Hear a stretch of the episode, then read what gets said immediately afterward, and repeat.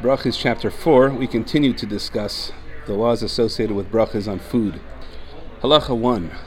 Birchas Hamazain and Me'en Shalish Alamichia should both be said seated and in the place where a person ate. If a person forgot to make the bracha, he should make the bracha wherever he remembers. If he didn't say Birchas Hamazain on purpose, he should return to the place where he ate and make the bracha there.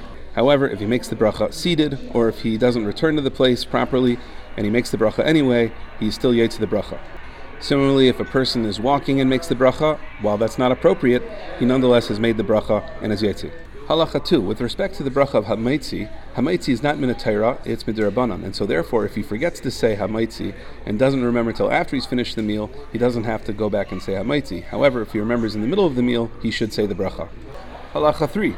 If a person is in the middle of his meal and he gets up and leaves the house for any reason, this constitutes a hefsek, and therefore the person should return to where he was and make Birkas Hamazain before he makes Hamaitzi again and continues the meal. Halacha 4.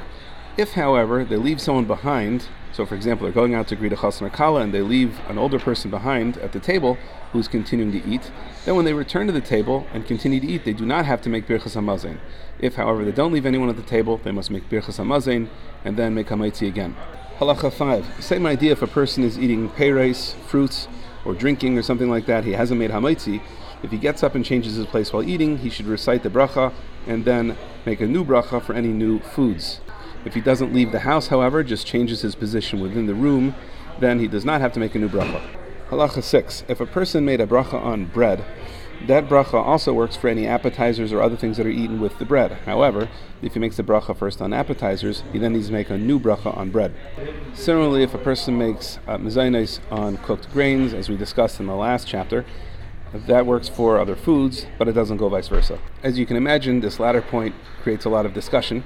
The Rishon LeZion says that this is only true if the cooked grains are eaten with the other food, otherwise, this makes no sense. As always, Tishal Rav, ask your favorite local Orthodox rabbi. Halacha 7. If a person has decided that he's done eating, even if he doesn't change his place, so then if he wants to start eating again, he should make a new bracha. By the same token, a person who hasn't changed his place and stops eating, if he intends to continue eating later, the brachas continue to be effective. Halacha 8. If a person makes a statement that suggests that he's done eating, like, let's make birchas hamazon, so then he must make birchas hamazon before continuing to eat, and then when he continues to eat, he needs to make a new bracha. Same is true if he says it's time to make kiddush. However, if a person says it's time to make havdala, he does not have to make a new bracha. The ninth halacha, if a person is drinking wine and someone brings a different type of wine, so for example, he had red wine and now he has white wine, he does not make a new bracha on the wine. However, he does say, Hashem the one who is good and does good. Halacha 10.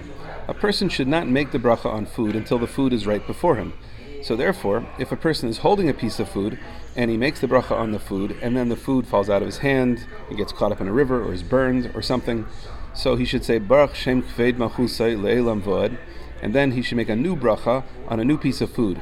A person sitting by a river, however, may make the bracha on water and then drink from the water, even though the water that he's drinking isn't the water that he was looking at when he made the bracha. The eleventh halacha: anything that comes to a person during the suda that was part of the suda, a person doesn't need to make a new bracha before that or after that.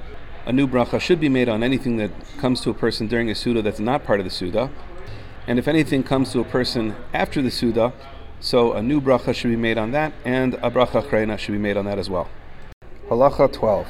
On Shabbos and Yantif and other specific occasions, where wine is an important part of the meal, the bracha on the wine that begins the meal covers wine that's drunk not only during the meal but also after the meal prior to Birchas Hamazon. However, on the normal days, if a person makes a bracha on wine at the beginning of the meal and then he has wine at the end of the meal, a new bracha should be said on that wine. If wine is brought in the middle of the meal, then each person should make the bracha on wine to themselves in the middle of the meal.